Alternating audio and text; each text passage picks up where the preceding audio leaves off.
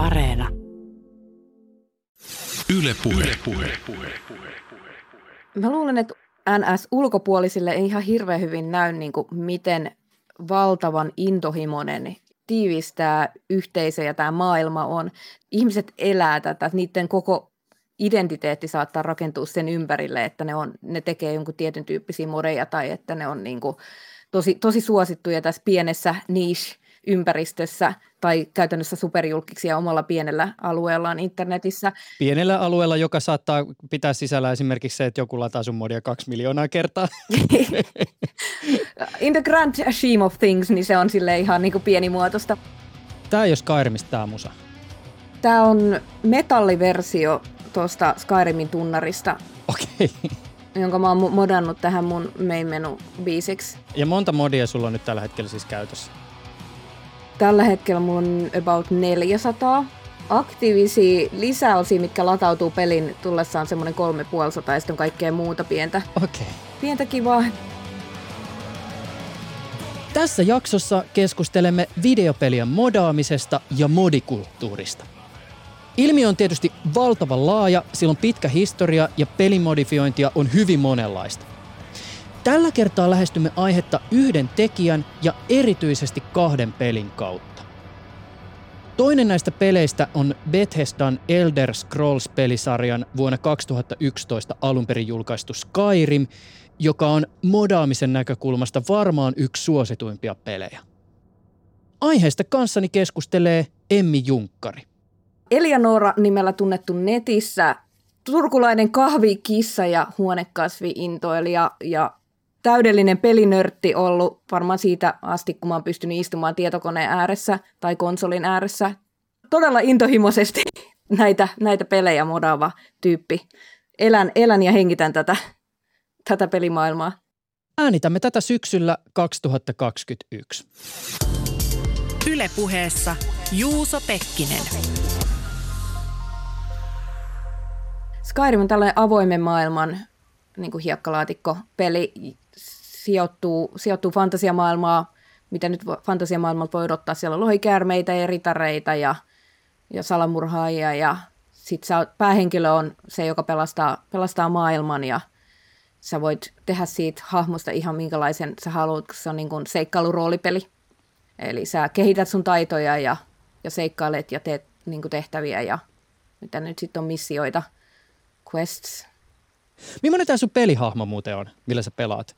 Tämä on tota, itse asiassa pohjalais- eli Nord-rotua oleva, tämä on tällainen warriori, joku, joku soturihan tämä näyttäisi olevan joku, joku kahden käden, ei yhden käden ase tuossa, ja mä taisin nakata äsken jonnekin puskaan mun kilven, kun mulla oli taskut liian täynnä, mutta siis, tämä on siis, Nord on niin kuin tämä natiivi Skyrimin rotu, ja jotenkin skandinaaviseen tai pohjalaiseen suomalaiseen niin kuin mieleen, että no, tämä on selkeästi vähän niin kuin minä. Että mun tämä hahmo hirveästi reflektoi mua itseäni jotenkin, että mä halusin tehdä sellaisen tyypin tänne peliin kuin mäkin olisin, enkä niin kuin niin, niinkään rooli pelata jotain ihan eri hahmoa tyyliin, että tekisi joku örki, joka, joka on tosi ilkeä ja se vaan haluaa niin kuin hallita maailmaa, koska se on tosi ei minä. Missä me nyt sitten ollaan ja mitä me ollaan myös katsoa? Me ollaan just tapettu meidän ensimmäinen lohikäärme, ja nyt on okay. käynyt ilmi, että me ollaan tämmöinen lohikäärme syntyinen. Dragonborn! Dragonborn. Ja nyt me lähdetään tapaamaan jotain ikiaikaisia pappeja, jotka kertoo, että mitä se tarkoittaa, että on Dragonborn. Toivon mukaan myös tapetaan paljon lohikäärmeitä ja pelastetaan maailmaa tässä matkan varrella. Basic. Kyllä. Täällä on mun talomodi näköjään, minkä mä oon asentanut. Niin. Tää on mun, mun tekemä Toi on sun tekemä talo. No periaatteessa on niin kuin vaniljatalo, mutta mä muokkasin tästä niin kuin asuttavamman. Mikä on vaniljatalo? Vanilja on niin kuin se, että sä pelaat sitä peliä sellaisena, kun se on, ilman että sä teet siihen mitään muutoksia. Joo. Ja, ja tota, sit, siitä puhutaan vanillana. Mä en tiedä, se kuulostaa vaniljana suomalaisittain vähän omituiselta, mutta ilman muutoksia tämä on aika aika tota, niin, tylsä talo ja siellä, siellä ei hirveästi, niin kuin, sä et voi tehdä siellä muuta kuin kokata ja nukkua, mutta mä tein siitä sellaisen monikäyttöisemmän, että sä voit säilyä tosi hyvin tavaroita ja tehdä kaikkia taikoja ja, tai enchantauksia ja mitä nyt sitten on suomeksi lumouksia. Onko toi semmoinen talo, joka on ollut vapaasti jaettavissa? Mm, toi on tarjolla sekä niin kuin PClle ja Xboxille. Okei. Paljon sitä on ladattu? Öm, mulla oli se äsken tuossa. Ask, mä katon sulle. Mä luulisin, että puoli miljoonaa. Okei. Katsotaan nyt yksittäisiä latauksia 549 000. Et joo, pari hassua kertaa. Mä lisäsin t- tällaisen sivutornin, minkä mä muutin minimuseoksi, mihin voi kaikki nämä hienot esineet ja tosi harvinaiset artefaktit, mitä sä löydät sun seikkailussa, niin sä voit kato, laittaa ne kaikki tänne esittelyyn. Ah, cool. Eli täällä on lisää, lisää mannekiineja, mihin voi laittaa kaikki hienoja armoreita esiin ja tässä on ihan älyttömät määrät kaikki uniikkeja esineitä, mitä sä voit sitten ripotella pitkin tätä asuntoa. Muun muassa myös ne kuuluiset Elder Scrollit, niille on elinet tuossa oven toisella puolella. Mä lisäsin saunan alakertaan. Yes. Et, koska, koska Suomi representing, niin tota, Breeze Homeissa löytyy tätä nykyään sauna. Sinne voi mennä istua lauteelle. Mä en ole ihan niin taitava, että mä osaisin tehdä silleen, että sä voisit heittää vettä tonne kiukalle, mutta tota, sä voit istua lauteella tämmöisessä höyryisessä huoneessa ja sit sä voit leikkiä, että sä saat otat löylyt siellä. Aloin vielä miettiä sitä, että jos tämän modin on ladannut semmoinen yli 500 000 ihmistä, niin onkohan tämä itse asiassa yksi maailman tunnetuimpia saunoja? Toi on muuten totta. Tämä on varmaan maailman tunnetuin sauna. en tullut koskaan ajatelleeksi, toi on ihan mahtavaa. Aha, nyt se kaatu. Mä en testannut sitä, kun mä olin typerä ja mä olin vaan se, että tämä on maailman kaikkein paras modi, että tämä on mun suosituin Skyrim-modi ja tätä on ladattu puoli miljoonaa kertaa, niin tämä on tosi hyvä näyttää, mutta mä en tullut testanneeksi yhtään, että toimiko se mun pelissä, kun niitä modeja tosiaan on se, modeja tosiaan se 400, niin Niin, niin siellä, siellä voi aina joku pieni juttu mennä vikaan. Eikö se kato osa viehätystä se, että Tämä on niin semmoinen realiteetti, minkä kanssa sun pitää elää, kun sä modaat tätä. Ja sitten meillä on tämmöinen rakastavainen sanonta kuin mod it till it breaks. Sitten modaa sitä niin kun, kunnes se menee rikki.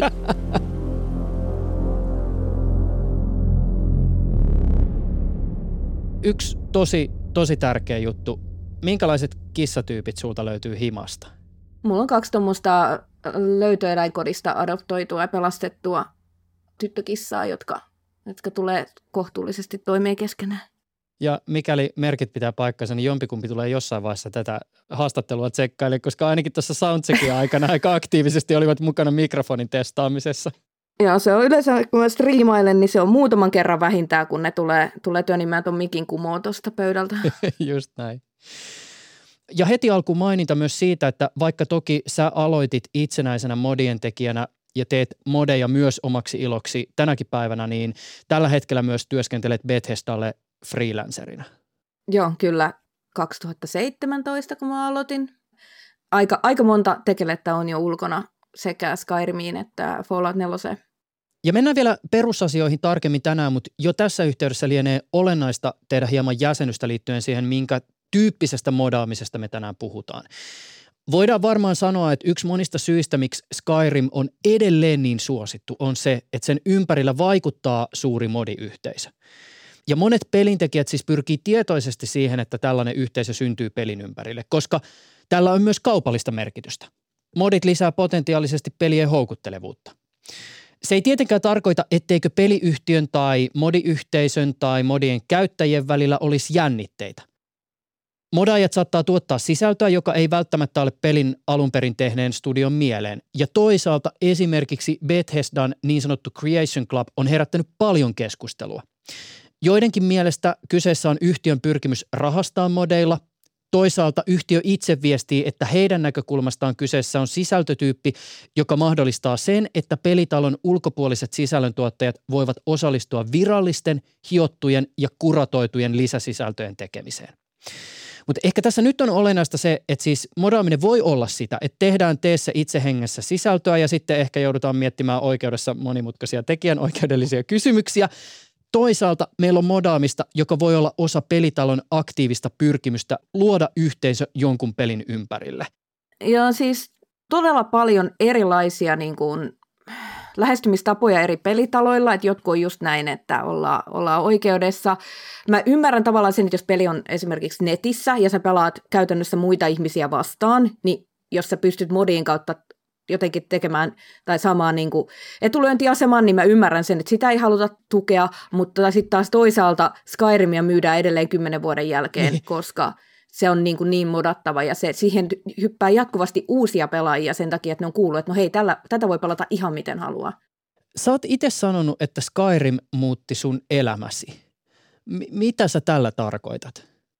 Silloin kun mä aloin ensimmäisen kerran pelaa Skyrimiin, niin mä oon ollut tyyli kaupan kassa.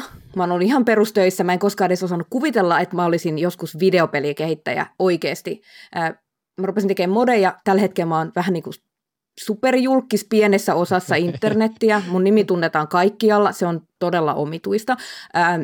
Ja sitten kun mä pääsin vielä niin kuin muutama vuosi sitten Petestan kelkkaan, niin se on avannut ihan uusia ovia mulle. Ja tällä hetkellä mä oon turkulaisessa indie-pelistudiossa mukana tekemässä meidän, meidän omaa videopeliä. Ja mä en olisi, silloin kun mä ruvennut Skyrimia pelaamaan, niin en mä olisi voinut kuvitellakaan, että mä päädyn, päädyn videopelidevaajaksi.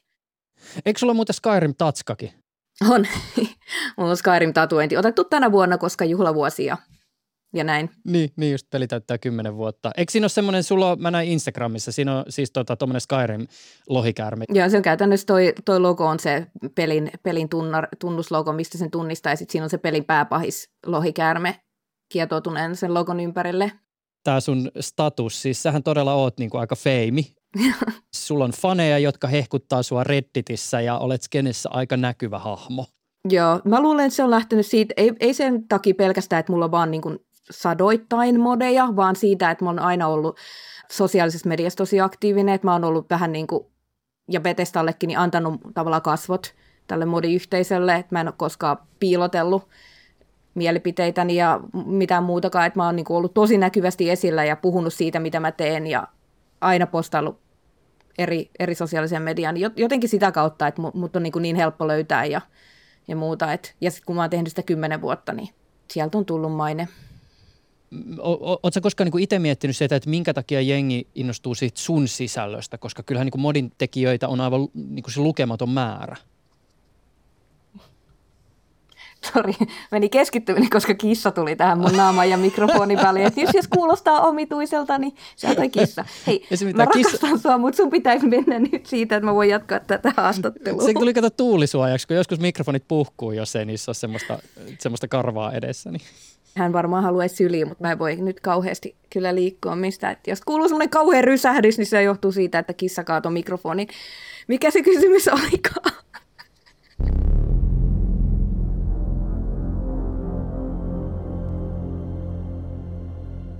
Niin mä luulen, että Bethesdan niin peleissä puuttuu sellainen, koska ne on niin valtavia, siis puuttuu sellainen niin yksityiskohdat. Ja mun modit on todella, todella yksityiskohtaisia, että niissä on niin kuin, kaikki on tarkkaan harkittu, kaikki, kaikkien niin pullojen etikettien sijoittelusta niin lähtien, ja ne on aivan täynnä. Plus siinä on se, että mä teen kaikesta staattista, eli kun sä tuut sinne keskellä yötä, kun sä oot juonut mitä se nyt on Skyrimissa, Eilia tai Media, paikallisessa kuppilassa koko yön ja sitten tuut sinne kotiin sisälle ja sitten että niin sä et räjäytä kaikkea, tiedät sä, pitkin poikin. Mä rakastan staattista klutter, mitä se niin on, kaikkea irtaimistoa.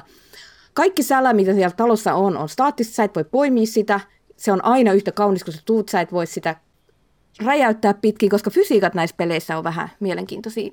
Plus sit se, että mulla on aina se tietty samanlainen tyyli, tyyli ja tietty laatu, mitä ihmiset on ehkä tullut odottamaan mun, mun töiltä. Minkälaisia modeja sä siis erityisesti teet ja miten sä itse kuvailisit sitä sun omaa tyyliä? Oota. Saatto tulla kissahuuto taustalle. Mä yritin siirtää sen tuossa, kun se oli ihan mahdoton.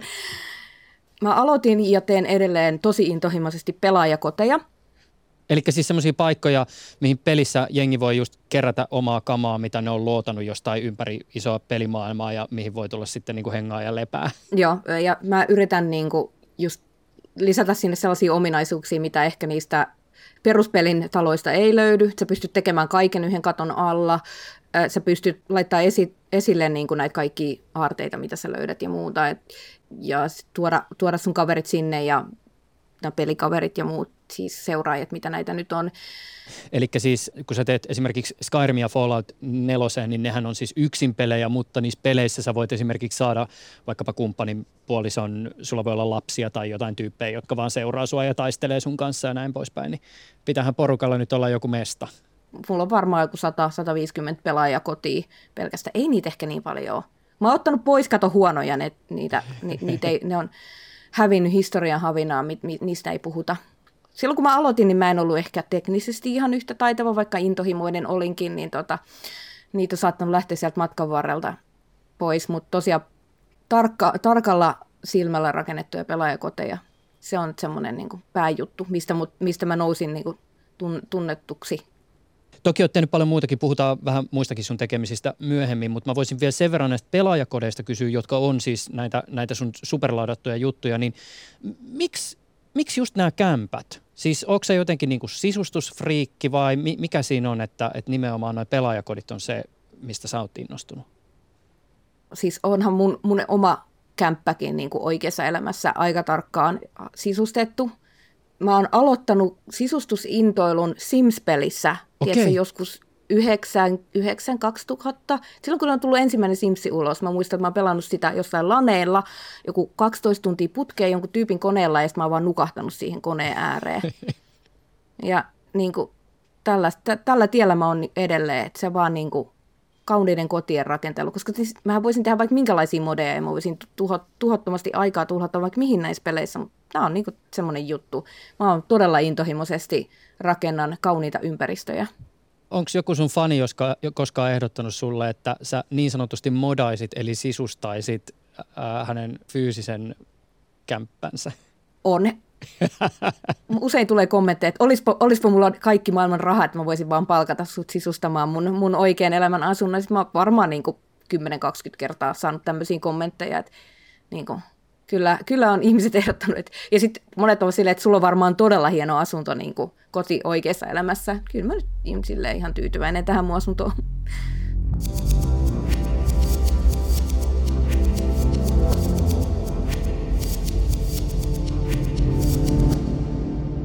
Fallout 4 on tämmöinen retrofuturistinen tulevaisuuteen sijoittuva postapokalyptinen ydinsodan jälkeisen maailman niin kuin samanlainen rooli, rooliseikkailupeli.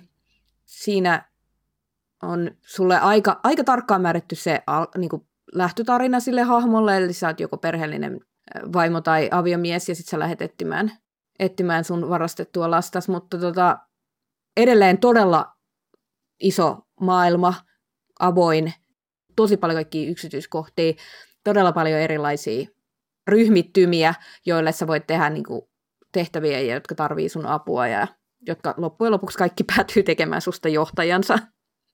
Joo, se ei ota hirveän vakavasti itteensä. Se on koko maailmaa niin tavallaan esteettisesti jumahtanut jonnekin 1950-luvulle, että siinä on just tätä, että autot ja keittiöt ja vaatteet on kaikki niin kuin sieltä 70 vuoden takaa, mutta sitten taas teknisesti siellä ollaan tavallaan edistyneempiä, siellä on tosi edistyneet tekoäly, mutta sitten samalla niin kuin, tietokoneet on ihan valtavia huoneen kokoisia laitoksia, niin kuin supertietokoneet.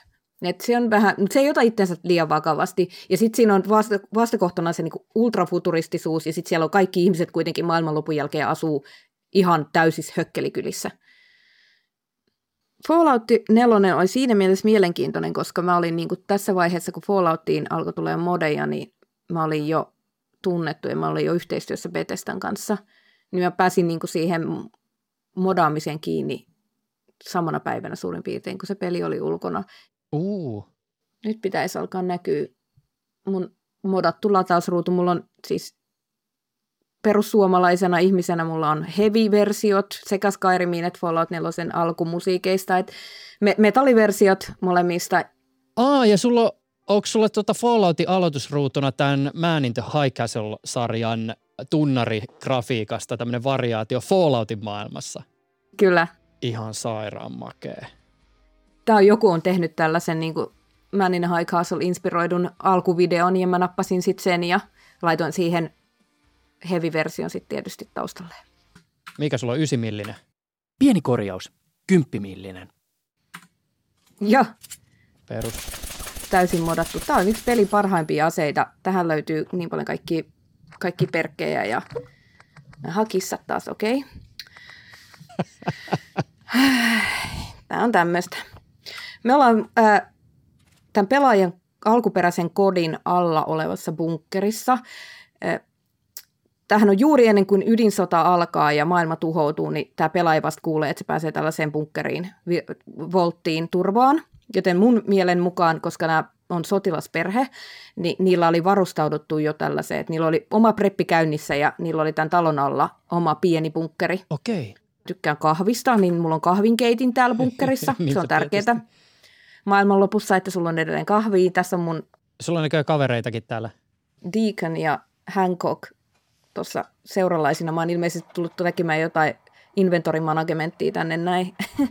Hancock keittää kahvia. Kyllä, sillä on tuommoinen modin lisäämä hieno plasma, plasmakivääri selässä ja se on ihan valmis taisto, kunhan se on saanut espresson tuosta ensin. Sitten pienenä kuriositeettina mulla on tuolla I Hate Mondays, mutta Skyrim Morndas kahvikuppi tuossa kahvikeittimen vieressä. Oo, niin onkin, si- siisti. Siinä on tota noin, niin, kun Skyrimissa maanantai on Morndas, niin tämä on I Hate Mondays kahvikuppi sitten lisättynä tänne. Mulla on myös jotain Star Trek-viittauksia ja, ja muita kahvi, kahvijuttuja. Tämä kahvitaulu, missä lukee Coffee makes everything possible, niin itse asiassa valokuva otettu mun – Tämä on otettu valokuva mun omasta taulusta, mikä mulla on tuolla keittiössä. Ja sitten mä laitoin sen valokuvasta tähän, tähän tota noin, peliin. Onko tämä yksiö? Joo, tämä on niinku, mitähän tämä nyt sitten olisi 12-16 neliöä. Joku istuu pöntöllä. Kyllä nyt tähän meidät kolme saadaan mahtumaan, jos niinku vähän työntää noita NPC-sivuun, mutta tämä on just tämmöinen yksiövessa, ei täällä mitään muuta tarvi. Falloutia en ole ehtinyt vielä saunaa laittamaan, että se on kyllä myönnettävä. Valokuvakehyksissä on screenshotteja mun aikaisemmista hahmoista. Ihan sairaan makeeta. Ja sitten tuossa on toisella puolella, kun sä käännyt, niin näkyy siis siinä on kirjahyllyä, tietysti taas tuommoinen tietokone, missä on toi termina, tai toi te, tietokoneen näyttö on vaihtu eri väriseksi, kun on perinteisesti noin Falloutin näytöt, että toi on tuommoinen niin sini, sinivalkoinen, vähän niin kuin joku blue screen of death. Tämä on, tämä on nimenomaan tämä kuva, kuvakaappaus tuosta Windowsin blue screenistä. Aja, no niinpä tietysti yksityiskohdat. Ja sitten on just nämä hyllyt on vaan niinku täynnä kamaa. Tuossa on toi Pip-Boy, joka on niinku Falloutin tuommoinen NS-älykello, joka on rannekkeessa tuommoinen massiivinen. Ja. Erilaisia limsapulloja, huonekasveja, ihan älyttömästi kamaa kuitenkin järjestyksessä. Tosi kodikas, mikä on muuten semmoinen aihesana, joka tosi usein mainitaan verkossa, kun mainitaan nämä, nämä sun modit. Ja tämäkin on varmaan nyt siis niin kuin satojen tai kymmenien tai satojen tuntien työ. Tämä on varmaan joku jo. Tämä on kakkosversio tästä aikaisemmasta bunkkerista. Mä tein vielä tähän, niin kuin, pistin tästä vielä vähän överimmän version. Niin. Siis tämä on niin kuin ihan sairaan makea. Tämä on niin kuin ilmentää sitä mun, miten mä teen pelaajakoteja tosi hyvin, koska ne on yleensä pieniä, ne on aivan täyteen jahdettuja. Sit, sitä niin kuin tavaran paljoutta hyllyissä ja pöydillä ja joka paikassa on hirveästi, mutta se ei ole niin kuin se saattaa jostain tuntua ehkä ahtaalta, mutta loppujen lopuksi se on semmoinen hallittu kaos, että ne on tosi tarkkaan harkittu. Jokainen niin kuin kulma, mihin nämä kaikki rasiat on laitettu, on niin kuin tarkkaan harkittu. Mä voisin tietysti näyttää, että mun pelaajahahmo, joka on tietysti Voltsuutissa ja mulla on... Uu, Voltsuutti on siis tämä haalari, joka se on niinku niille tyypeille, jotka pääs niihin tota, ydintuhosuojiin Joo. maan alle niin niille annettiin tuommoinen kansalaishaalari sininen. Joo. Mikä sulla on päässä? Mulla on juhlahattu, partihät. siis... no niinpä tietysti. Oliko tuolla tota sateenkaarilippu tuolla talon pihalla? Toi on pan-seksuaalilippu, mutta joo. Mulla on, mulla on näistä aktivismimodeista, niin mun yksi on sellainen, että mulla on se Pride-lippuja, mitä voi rakentaa näihin settlementteihin. Siellä on valtava kirjo, siellä on transseksuaalilippua ja demiseksuaalisuutta ja ihan siis laidas laita, olisiko niitä joku 25 erilaista lippua, että se on yksi. Ja sitten mä oon näköjään viimeksi pelannut Halloweenina, koska mun pelaajatalon ulkopuolella on ihan hirveä määrä kurpitsoja. no niin näkyy. Tässä on taas yksi esimerkki, se oli tämmöinen modi, joka lisäsi tällaisen mini, minihameen, mikä oli tosi lyhyt. Ja mä olin sillä, että en mä voi tollaisessa kulkea ihmisten ilmoilla, niin mä lisäsin mm. siihen, mä otin, otin toisesta modista leikkin sit ja lisäsit ne siihen, niin nyt mulla on niin kuin, n- nyt ei vilku alushousut, kun juoksee pitkin, pitkin tota niin, niin sitten on kissoja. Joo. Mä voin rakentaa kissoja mun settlementteihin. Siis tota, joo, mulla on neljä kissaa tällä hetkellä täällä. Näitä erilaisia. Ni, niitä pystyy niinku lisätä ihan vaan rakentamalla. Se modi, mikä mun piti, niinku, minkä takia me ladattiin tänne, niin on tämä Elis Armor Compendium, mikä on mun ladatuin modi kaikista mun modeista. Okei. Okay. Ja jos sä oot koskaan asentanut Fallout 4 Armor-modeja, niin sä luultavasti asensit tämän. Joo. Tätä on ladattu kaksi miljoonaa kertaa, tätä modia. Mä katsoin yksi päivä näitä tuloksia, mä olin silleen, mitä? mä saadoin huutaa, anteeksi. Ei mä, mä menisin, jos mä en olisi istunut, niin mulla olisi lähtenyt jalat alta. Miten tätä on voitu ladata niin paljon? Ja tällä hetkellä mä päivitän tätä, mä oon lisännyt valtavan määrä uusia juttuja ja mä teen tätä niinku striimissä. Eli mä teen sitä samaan aikaan, kun mä striimaan tätä modaamista ja a, niinku kerron siitä, miten mä teen näitä juttuja. Mun erikoisuus on se, että mä otan pelimaailmassa jo olevia erilaisia vaatteita, ja mä tavallaan revin ne palasiksi ja yhdistelen erilaisia elementtejä ja luon jotain uutta. Mä teen tästä muutaman. Siis sitten modin kautta, modi lisää tämmöisen työ, työpisteen, missä sä voit rakentaa näitä eri armoreita ja sitten mulla on ihan hillitön määrä näitä täällä. Ja sitten mä sanoin, että näitä on niinku sata erilaista armoria siinä vaiheessa, kun tämä on valmis tämä päivitys, niin se on varmaan aika lähellä sitä. Tässä on yhdistetty niin kuin pelissä jo olemassa olevat nahkahousut tuommoiseen flanellipaitaan ja sitten tuommoiseen nahkaliiviin. Lisäksi hirveästi vöitä ja sitten taas noita tuommoisia piikikkäitä olkapääarmoreita, mistä sojottaa jotain ruuveja ja, ruuveja ja muita – näyttää tosi pelottavalta.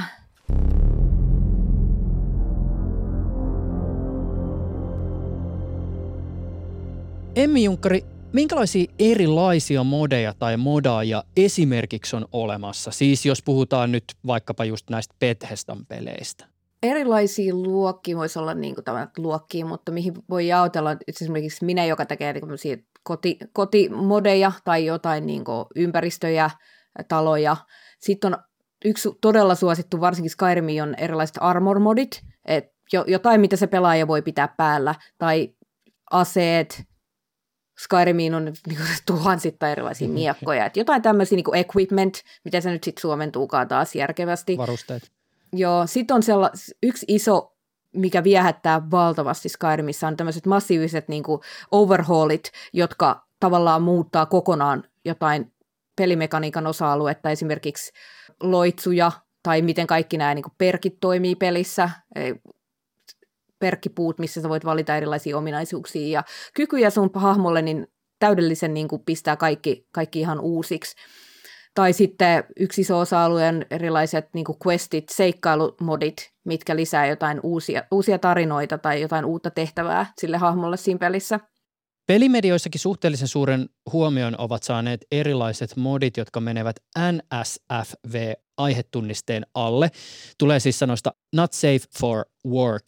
Peleissä on mahdollista vaikuttaa esimerkiksi NPC-hahmojen eli non-player character-hahmojen tai pelihahmon vaatetukseen, liikkumiseen tai ruumiin rakenteeseen. Jotkut modit mahdollistavat hahmojen välisen seksin tai erilaiset seksiloitsut. Jos on olemassa jokin fantasia tai esteettinen mieltymys, myös seksuaalinen, niin todennäköisesti siihen on olemassa myös modi. Öö, mä, mä en hirveästi halua niinku, mä en ole koskaan halunnut syyllistää ihmisiä siitä, että miten he haluaa omaa fantasiansa elää. Siis kyllähän niin erottinen fantasia on fantasia siinä, missä mikä tahansa muukin. Siis, että jos joku haluaa tavallaan niin kuin elää elämäänsä fantasiamaailmassa jonkinnäköisenä velhona, niin se on ihan fine yhtä lailla kuin se, että haluaa toteuttaa jotain vähän tämmöistä niin erottisempaa aikuisten fantasiaa. Nimenomaan, että siis se on, se on sun peli, varsinkin kun kyse on yksin pelistä. Jos, sä, jos joku haluaa asentaa jonkun kyseenalaisen näköisen niin erottisen modin, niin se ei ole niin kuin multa pois. Et mun peli pysyy, pysyy ihan kilttinä ja mun, mun NPC ei ole missään kohtaa alasti. Mun mielestä se tuntuu tosi oudolta, että mä nappaan joltain jonkun nahka-armori ja sitten se on alasti sen alla. Se on tosi... Et mun, mun puolesta niin kuin, ihmiset saa tehdä mitä haluaa, kunhan se ei niin kuin, aiheuta mitään hankaluuksia muille. Että mm. Ehkä vähän silleen niin kuin naisena, ähm, kun mä menen tonne modisivuja selaamaan, tai sitten kun mä yritän striimissä, että striimasessa etsii jotain juttua modisivuilta ja siellä tulee tissit vastaan ensimmäisenä, niin se on vähän silleen, että jonkun verran ehkä aiheuttaa epämiellyttävyyttä, kun mä katson, niin kuin, että miten ehkä naisia NS kohdellaan tässä pelissä. Tai näissä peleissä, se saattaa aiheuttaa vähän sellaista, mutta toisaalta se ei ole niin kuin multa pois, eikä se henkilökohtaisesti mua mitenkään niin kuin sa- satuta, niin kyllä mun mielestä voi, voi ihmiset tehdä omalle pelilleen ihan mitä haluaa. Ja sittenhän nämä on hirveän niin kuin suosittuja, että näistä, a, näistä tekijöistä, jotka tekee tällaisia modeja, niin ne on myös ihan niin kuin kulttihahmoja. tavallaan sanallistat silloin niin kuin omikin ajatuksia, koska siis kuten sanottu, niin sehän on tosi ok, että ihmiset luovat fantasioita myös peleihin. Mutta ehkä esimerkiksi itse näin ongelmallisena sen, että pelimaailmoissa saattaa olla vaikkapa just niin kuin naisia esineellistäviä ominaisuuksia tai seksismiä, jos joku nyt tekee vaikka jonkun tämmöisen niin kuin modifikaation, missä vaikutetaan vaikka niin kuin, siis pelihahmojen rintojen kokoon, niin aika usein tällaiset modit on saanut aika suurta huomiota esimerkiksi pelimedioissa – Just meinasin sanoa, että siinä on just joku tämmöinen, että tuommoiset niinku kohauttavat, kohauttavat jutut, että katsokaa nyt mitä ne, Katso kuvat ne tekevät, kyllä, mitä ne tekevät peleille, että ovatko kaikki pelaajat nyt tällaisia kauheita. Sitten sitä on helppo klikata ja katsoa, että katso tämä kohu vaikka se nyt on iso osa, tota, niin kyllä mä sanoisin silti, että ei ne ladatuimpien modien joukossa loppujen lopuksi kuitenkaan ole. Niin ehkä se antaa tavallaan vääristynyttä kuvaa myöskin niin kuin tavallaan pelaajien demografiasta, koska siis toki jokaisen mieltymykseen ja seksuaalisen suuntautumiseen on olemassa jonkin tyyppisiä niin kuin aikuisten modeja, mutta kyllä mä väittäisin tälle niin kuin omalla mutulla, että sen kaikkein suurimman huomion saavat ne modit, jotka on selvästi tehty ehkä niin kuin oletuksena, että tämä on nyt niin kuin heteromiehelle kiinnostava. Kyllä se aika, aika niin kuin isona siellä on, modeja selaa tuolla ja muuta. Sä oot myös itse tehnyt tämmöisen niin sanotun SFV body modin. Siis SFV tulee sanoista Safe for Work, eli tässä kyseisessä modissa ei ole esimerkiksi digitaalisia genitaaleja, mutta tämä kuitenkin vaikuttaa niiden pelihahmojen fyysisiin ominaisuuksiin. Mikä sulla tässä modissa oli siis ajatuksena?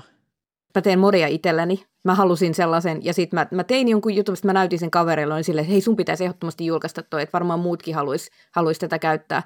Et se, oli, niin se pohjautui, pohjautui tällaiseen modiin, mikä vaihtaa sen pelaajahahmon niin kuin ruumiin, joka on alun perin että sille, että se on alaston se pelaajahahmo sitten ja kaikki muutkin hahmot, että se, se on tosi paljon niin kuin korkealaatuisempi malli ja, ja mä halusin ehdottomasti käyttää sitä, ja sitä on tosi paljon helpompi niin kuin muokata, ja siinä on sellainen ominaisuus, että sä voit niin kuin just säätää kaikkea niin kuin rintojen koosta lihaksiin, ja se on siinä niin kuin pohjalla, että mä haluan ehdottomasti tehdä että vaikka tosi lihaksikkaan näköisen niin kuin barbaarinaisen, niin mm. niin sitten mä voin tehdä sen näillä, mutta sitten siinä on se kääntöpuolen on se, että siinä tulee lisäkilkkeenä se alastomuus, niin mä halusin tarjota sellaisen vaihtoehdon, missä sulla on niin tämä tosi korkealaatuinen malli, mutta sun ei tarvi niin kuin joka kerta kun sä otat armorin pois joltain hahmolta, niin siellä odottaa alaston vartalo sitten.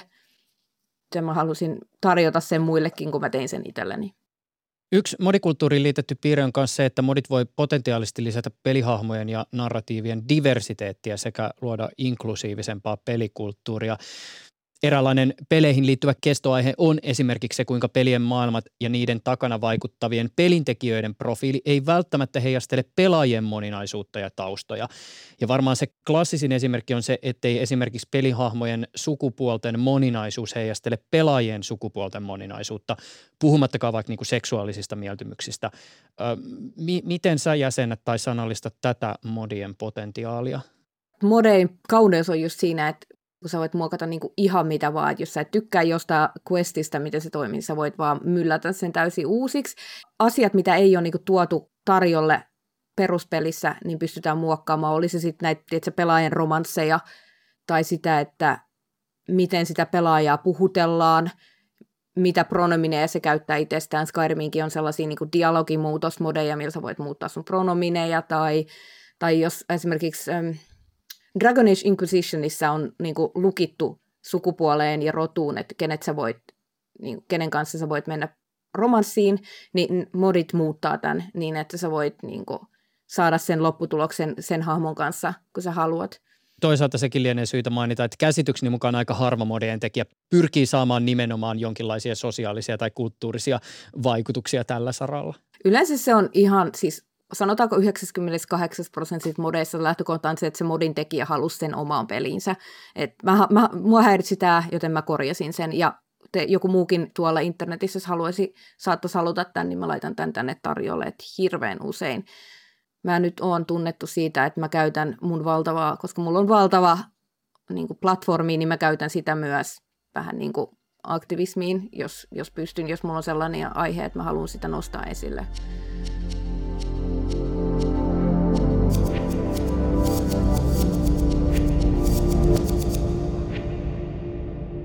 Emmi Junkkari, minkälaista moderaatiopolitiikkaa ehkä liittyy modien julkaisuun? Siis esimerkiksi Nexus Mods, joka on merkittävä modien jakelualusta, jossa säkin siis vaikutat ja jonka kautta ihmiset lataa omiin peleihinsä sun modeja, niin tämä alusta voi tietysti määritellä ja päättää, minkälaista sisältöä se jakelee.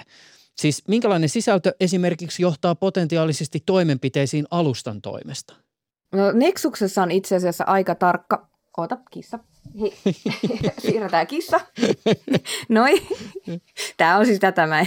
Joo, just hyvä. Ää, ne, Nexuksessa on tota, tosi tarkka siitä, että minkälaista, sä et saa minkäänlaista niinku, vihasisältöä tai tällaista julkaista. Et on siellä joitain, niinku, kyllä sinnekin pääsee läpi tietysti jotain niinku, natsi-uniformu tekstuureja tai tämmöisiä joita, mutta vähemmän. Ja sitten siellä on tosi tarkka se, että miten sä niin saat kommentoida, että ne on äärettömän tiukkoja siitä, että sä et saa mitään trollaavaa kommenttia kirjoitella. Se, saat saman tien niin kuin huomautuksen sivustolla siitä. Ja täysin nollalinja piraatti keskusteluille. Et jos, ne, jos niille näkyy, että sä käytät piratoitu versio pelistä, niin sä lennät saman tien sieltä sivulta pois. Sä oot esimerkiksi tehnyt Fallout 4 Black Lives Matter-modin, joka pitää sisällään teepaitoja, kasvomaskeja, kylttejä ja lippuja. Ja jonkin aikaa tämän modin julkaisun jälkeen vuonna 2020 Nexus Mods ilmoitti, että se poistaa Yhdysvaltojen presidentinvaalien päättymiseen saakka kaikenlaiset poliittiset tai kansaliikkeisiin liittyvät modit. Ja kun tämä ilmoitus tuli, niin sen jälkeen Fallout 4-foorumeilla huomattiin, että erilaiset Black Lives Matter-johdannaiset modit olisivat kadonneet alustalta. Mitä tälle sun modille tuolloin tapahtui? Se oli se, mikä aloitti, sen, aloitti oikeastaan sen kaiken. Silloin ennen niitä presidentin vaaleja alkoi tulemaan joitain niihin kantaan ottavia modeja.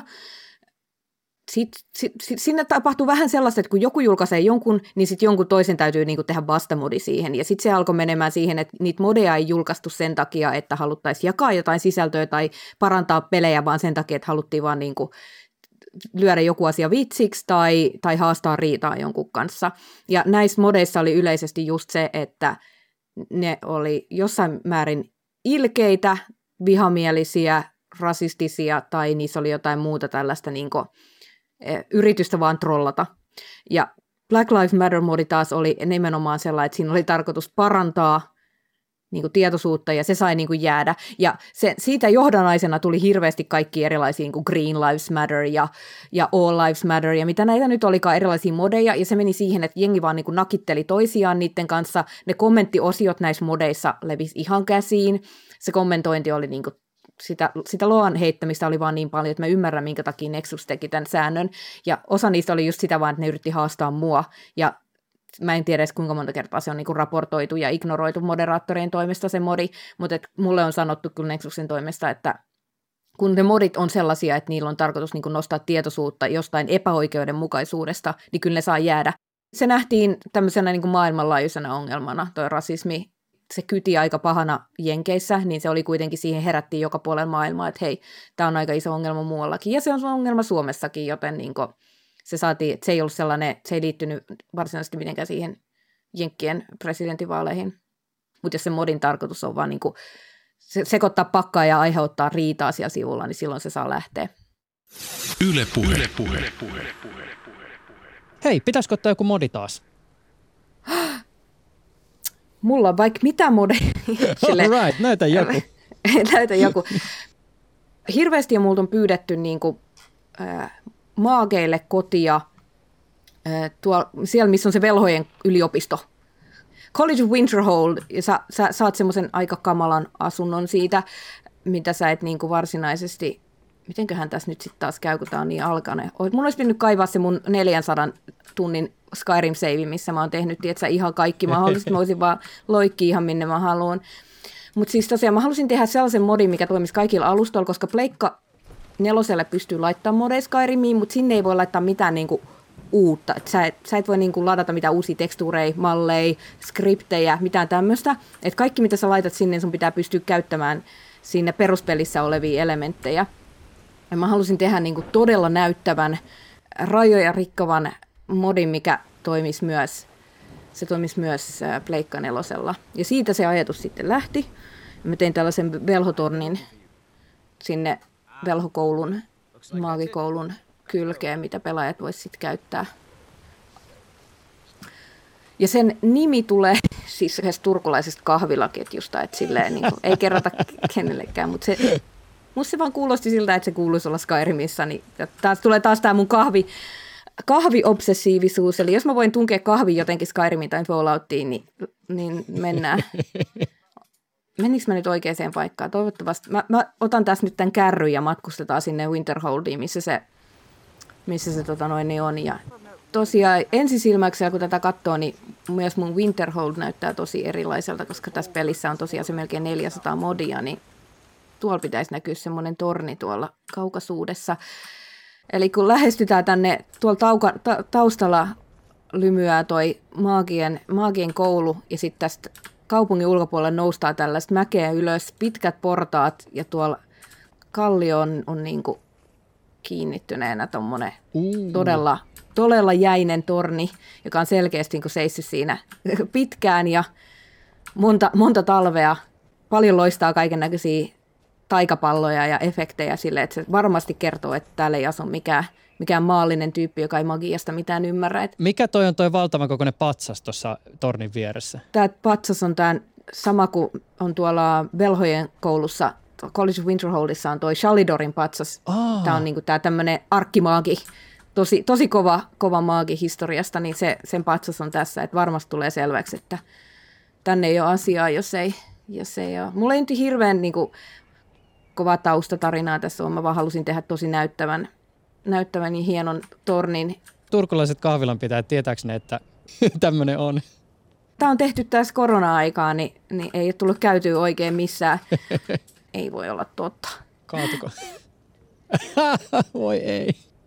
Mä en voi ymmärtää, mikä, niinku, mikä tässä on. Että tädää. Uh. Onnistuttiin nyt pääsee tänne taloon sisään. Wow. Tämä on makea. Ja tässä on siis niin, kuin niin överiksi laitettu kaikki, mitä voi vaan olla. No on pikkasen. Miten sä sanallistat tämän kaiken? mä halusin laittaa tähän niin paljon maagitunnelmaa kuin voi olla. Että sellainen, sellainen tutkija, joka kerää kaikki mahdolliset kirjat, kaikki mahdolliset loitsut. Tämä on, huone on aivan täynnä kaikkea maagista, tilpehööriä, loitsuja, kaikki eri työpisteitä, missä sä voit, voit niin kuin lumota esineitä tai tehdä jotain alkemiaa. Tämä on niin kuin Stuff Enchanterit, sä voit luoda omia, omia taikasauvoja tällä. Kivinen pyöreä torni ja tämä sisätila on myös pyöreä ja ton tilan keskellä on tämmöinen vähän niin kuin kaivo, mutta sitten se ei olekaan kaivo, vaan se on tämmöinen onko se niinku tavallaan kukkaruukku, josta siis tulee tämmöisiä niinku neonvärisiä, erilaisia loistavia, todennäköisesti pimeässä loistavia kasveja ja sieniä. Ja sitten siinä on tämmöinen aivan valtava kattoon asti ulottuva. Onko toi niinku ameba? Vähän niin kuin siis elävä sieni, tai siis en mä tiedä onko se tietoinen sieni, mutta se liikkuu. Eli se on vähän niin kuin jotenkin, jotain kautta niin kuin elollinen, eikä pelkkä sieni, joka seisoo. Sitten tuo maassa on tuommoisia tavallaan niin kuin lehtiä tai kukkia, jotka on just tuommoisia niin loistavia, hehkuvia, sykkiviä, pinkkejä neonkukkia. Ja sitten koko niin kuin pyöreän huoneen seinät on just täynnä niin kuin kirjahyllyjä, erilaisia vitriinejä, jotain kasveja, aseräkkejä, mihin sä voit laittaa kamaa. Sitten on tuommoisia niin kirjapinoja, jotka on niin kuin lattiasta melkein puoliväliin. Ja sitten just noita työpisteitä, mitä sä mainitsit. Huh, Tämä on kyllä ihan sairaan siisti. Mulle on tosi tärkeää, että se mitä sä näet ulkoa vastaa sitä, mitä sä näet sisällä. Eli koko on suurin piirtein sama niin kuin sisällä ja ulkona. Et mä oon mallannut sen silleen, että toi torni on suurin piirtein samankokoinen tuolla ulkona.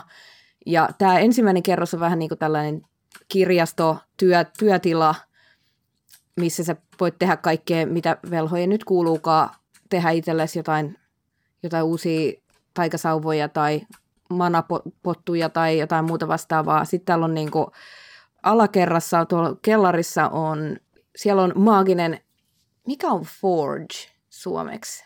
Niin siis tommonen, missä sä voit niinku takoa asioita itsellesi. Ja kaikki on, to, kaikki on tosi sinistä, sinisiä taikaliekkejä ja sä voit tehdä kaikki sun niin sepän, sepän työt täällä ja, ja sitten yläkerrassa on niin kuin, mä tein tähän tämmöisen maagisen portaalin, mikä hehkuu ja tässä ei varsinaisesti ove, että miten sä pääset tuonne yläkertaan, niin sä kuljet tällaisen portaalin kautta, Uh, mikä vie sut sitten NS-makkariin, jonka keskiössä on tämä Wow. tämmöinen maaginen sininen, maaginen sininen puu ja, ja sitten tämmöinen niin kylpy alla. Ja mä en muista, laitoinko nyt tähän jonkun loitsun sitten, että tää on niinku tämmönen olohuone ja spaan yhdistelmä. täällä on niin keittiö, sä voit tehdä kokkaukset ja leipomiset täällä ja Paljon sulla meni tämän tekemiseen aikaa? olisikohan tähän mennyt joku 50 tuntia suurin piirtein. Niin, että sä olisit niinku pelannut samassa ajassa Falloutin läpi. Ja, ja suurin piirtein joo.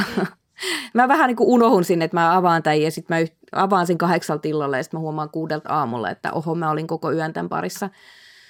Ihan sairaan siisti.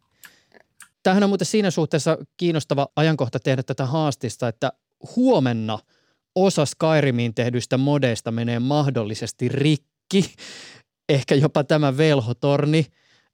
Mikä tässä on siis taustalla? Skyrimi on tulossa tämmöinen kymmenvuotispäivitys. Se sopii nyt niin kuin paremmin näihin ö, uuden sukupolven konsoleihin, eli sinne tulee taustalle joitain moottorimuutoksia, siellä on jotain koodipohjaa uudistettu. Mä en ole Mä teen kauniita asioita, mä en oikein ymmärrä niin kuin koodia ja tekniikkaa sinänsä hirveästi, mutta siellä on tullut semmoinen päivitys, ja sitten osa Skyrimin näistä modeista niin kuin luottaa, luottaa erilaisiin skripteihin, jotka taas luottaa siihen, että se, se moottori, pelimoottori on sellainen kuin se on aina ollut, niin ne modit, jotka niin kun, joissa on jotain koodia, niin saattaa sitten hajota huomenna. Tämä varmaan etukäteen vähän niin kuin kuumottaa ja toisaalta myös kismittää monia. Moni ihmisiä ärsyttää se, että peli, peli sörkitään kymmenen vuotta sen julkaisun jälkeen, kun, ja, ja sen takia, että siihen sitä saataisiin myytyä lisää tai että siihen saataisiin myytyä lisää DLCtä. Että kyllä mä sen niin kuin ymmärrän, mikä ihmisiä siinä kismittää, mutta toisaalta pitäisi niin kuin, siinä on myös se puoli, että tästä tulee uusia ominaisuuksia tähän peliin myös ilmaiseksi. Eli tota, tämän Creation Clubin kautta sinne tulee uusia ominaisuuksia, muun muassa kalastusta. Se on semmoinen, mitä ihmiset on tosi paljon pyytänyt. Jos ääni hävisi äsken, siinä oli taas kissa. Nämä tämmöiset muutokset vaatii sen, että sitä peliä pitää vähän päivittää, ja sitten kun se exekin päivittyy, niin sitten osa modeista on silleen, että hetkinen, nyt miten kaikki ei ole niin kuin ne ennenkin, ja hämmentyy. Niitä modejahan voi myös päivittää sitten, mutta toki varmaan kaikki modin tekijät ei välttämättä sitä just sun lempparimodia joko päivitä tai ei päivitä ainakaan ihan heti. Joo, peli on kymmenen vuotta vanha osa modaista, jotka on tehnyt jotain tosi niin kuin, suosittuja juttuja, on saattanut jät, tavallaan jättää skenen, että, että siellä voi olla sellaisia modeja, jotka on ikuisesti siinä tilassa, kun ne on jätetty, jätetty kolme vuotta sitten, että voi olla, että ei päivity enää.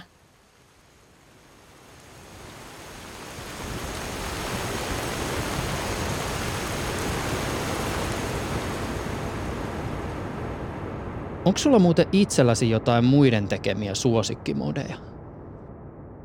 Mun yksi kaveri, joka on itse asiassa nykyään Bethesdalla töissä, niin se on tehnyt semmoisen NPC-modin Skyrimiin, mi- mikä lisää kauhean määrä kaikkia seuraajia ja erilaisia uusia questeja ja uusia NPCitä siihen maailmaan, millä on niin tosi paljon kaikkea juttua, että niiden kanssa voi jutella tuntikausia. Niin se on semmoinen kyllä, mitä ilman mä en pysty pelaamaan. Ja sitten hirveästi on sellaisia niin quality of life-modeja, just mitkä niin korjailee jotain, jotain asioita. En nyt sano korjaa, mutta muuttaa jotain niin köykäisempään suuntaan. Onko tämmöisten modien arvo sulle pelaajana siinä, että ne modit on itsessään kiehtovia vai muuttaako ne tai lisääkö ne jotain siihen sun niinku pelikokemukseen liittyvää? Miten sä ylipäätänsä siis pelejä pelaat?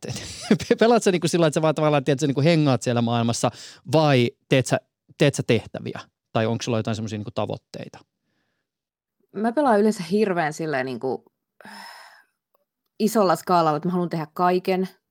Mä haluan liittyä jokaiseen yhteisöön ja tehdä jokaisen questin, mitä sieltä löytyy, kerätä kaikki asiat. Sen takia mun menee niin kuin aina yhteen läpipeluumiseen se monta, monta sataa tuntia.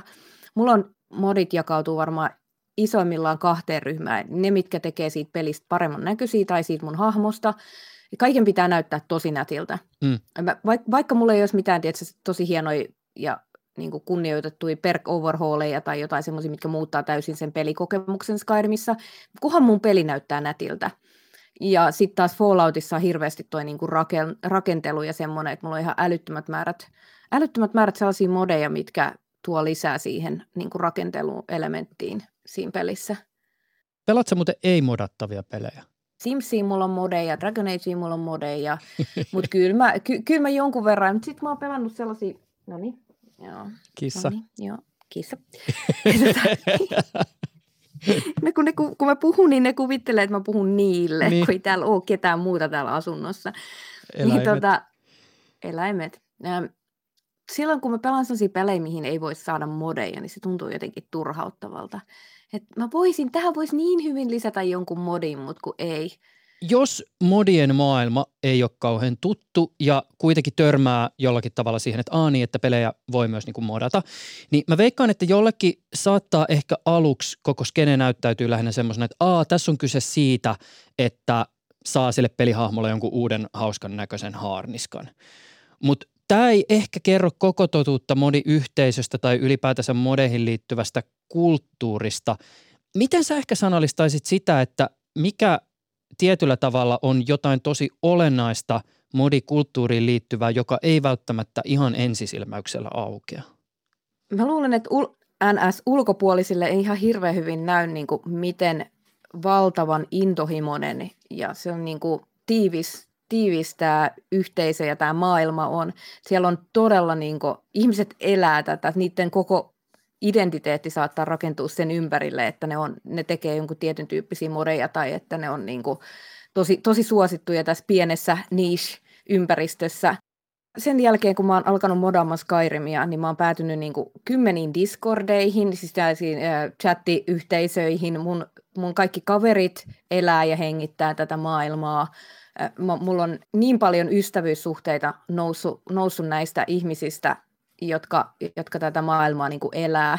Se on tosi outo sanoa, mutta siinä ei ole vain kyse siitä, että sä saat jonkun uuden harniskan, vaan se on niin kuin ihmisille ihan elämäntapa. Ja se itse modaaminen ja se, kun sä, sä aloitat puhtaalta pöydältä ja sulla on niin kuin, nyt mä modaan mun Skyrimin ihan tappiinsa. Ja se, se niin kuin on oma metapelinsä. Se on peli sen pelin sisällä, että sä rakennat, sä käytät siihen päiviä ja tunteja ja taas tunteja siihen, että sä lataat niitä modeja, sä laitat silleen, että ne toimii yhdessä. Ja sitten ne ei toimikaan, ja sitten sä hajotat sen ja sitten sä aloitat alusta. Ja se on niin kuin ihan niin kuin valtaisa maailma, mikä tuolla niin kuin, no, pinnan alla sitten, sitten on. Ihmiset käy tosi niin kuin, siis todella tunteella keskustelua modeista. Joo, siis todellakin. Se, se on surullisen kuuluisa tämä Petestan modiyhteisö siitä, että kaikki on elämää suurempaa ja niin kuin pienimmistäkin muutoksista nostetaan ihan kauhea älämölö ja viime aikoina on nyt tästä ja tästä syystä sitten modien tekijät lähtenyt ja vienyt modinsa jonnekin muualle ja siis se on niin kuin, se, se saattaa näyttää tosi dramaattiselta, mutta se on ehkä loppujen lopuksi pieni äänikäs porukka, ketä siellä saattaa olla sitten niin möykkäämässä. Et, ja sitten loppujen lopuksi pitää muistaa, että siellä on ne niin kuin kahdesta miljoonasta ihmisestä, jotka on ladannut, ladannut sen mun armorimodin, niin, niin 200 niin kuin välittää yhtään mistään mitään, ja ne kaikki loput ovat silleen, että siisti harniska mun hahmolle, let's go. Mulle aina se, että jonkun ympärillä on sitä niin sanottua draamaa, kertoo just nimenomaan siitä niin kuin intohimosta, jolla asi- ihmiset siihen asiaan suhtautuu. Mm. Ja sitten pitää muistaa moditekijöistä se, että suurin osa ihmisistä, jotka tekee modeja, on jonkinnäköisiä taiteilijoita, ja taiteilijathan on aina tosi, ei se ole vaan niin kuin joku juttu, sä, sä, sä teit sen, se on sun tekele, sä laitat sen sinne ja sä laitat osan, pienen osan itseäsi sinne internettiin ihmisille arvioitavaksi ja katsottavaksi. Se on, niinku, se on tosi merkittävä juttu, sä laitat itsesi likoon tavallaan sitä kautta ja sen sun tekeleesi ja hei kattokaa mä tein tällaisen, niin ei se ole niinku merkityksetöntä, että niitä vaan nakellaan sinne ja niistä ei välitetä. Et intohimoisia ihmisiä tekemässä niin taiteilijat on usein, usein oma, omalaatuisia, tai en sano, mä en nyt sano mitenkään pahalla, pahalla niin, niin. Sitä on tosi paljon tässä myös tässä modiyhteisössä sellaisia tyyppejä, jotka on niin kuin nerokkaita, with quirks. Oletko sä sitten niin minkä alan, minkä tahansa luovan alan tekijä, niin sehän on siis niin kuin aina se, että sä julkaiset jotain tai asetat jotain näytille, niin sehän on sitä, että sä asetat samalla tietyllä tavalla itsesi näytille ja tietyllä tavalla myös niin kuin arvostelun kohteeksi. Niin onhan se niin kuin ihan selvää, että, että se on niin kuin aika erityislaatuinen tilanne. Joo, juurikin näin. Jep.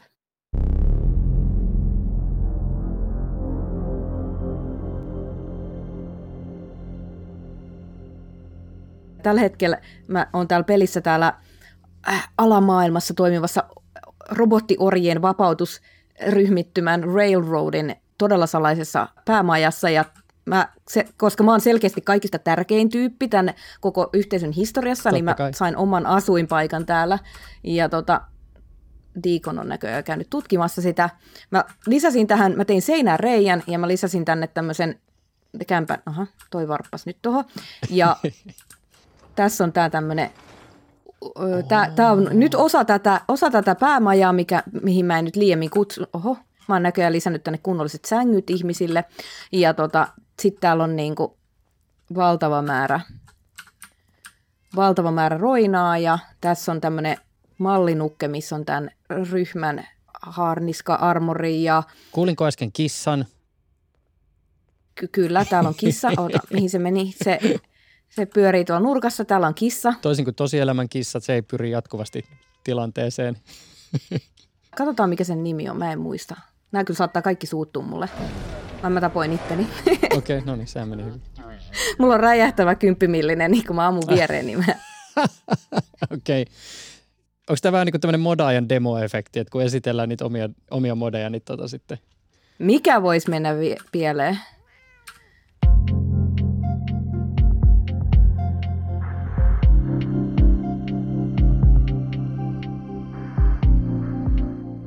Emmi Junkkari, kiitän valtavasti haastattelusta. Kiitos, tää oli mahtavan hauskaa.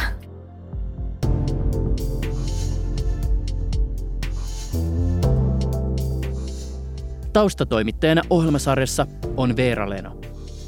Tuottajana toimii Sami Hahtala.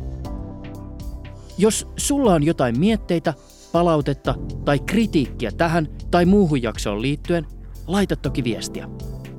Mun sähköpostiosoite on juuso.pekkinen at yle.fi. Ensi kertaan.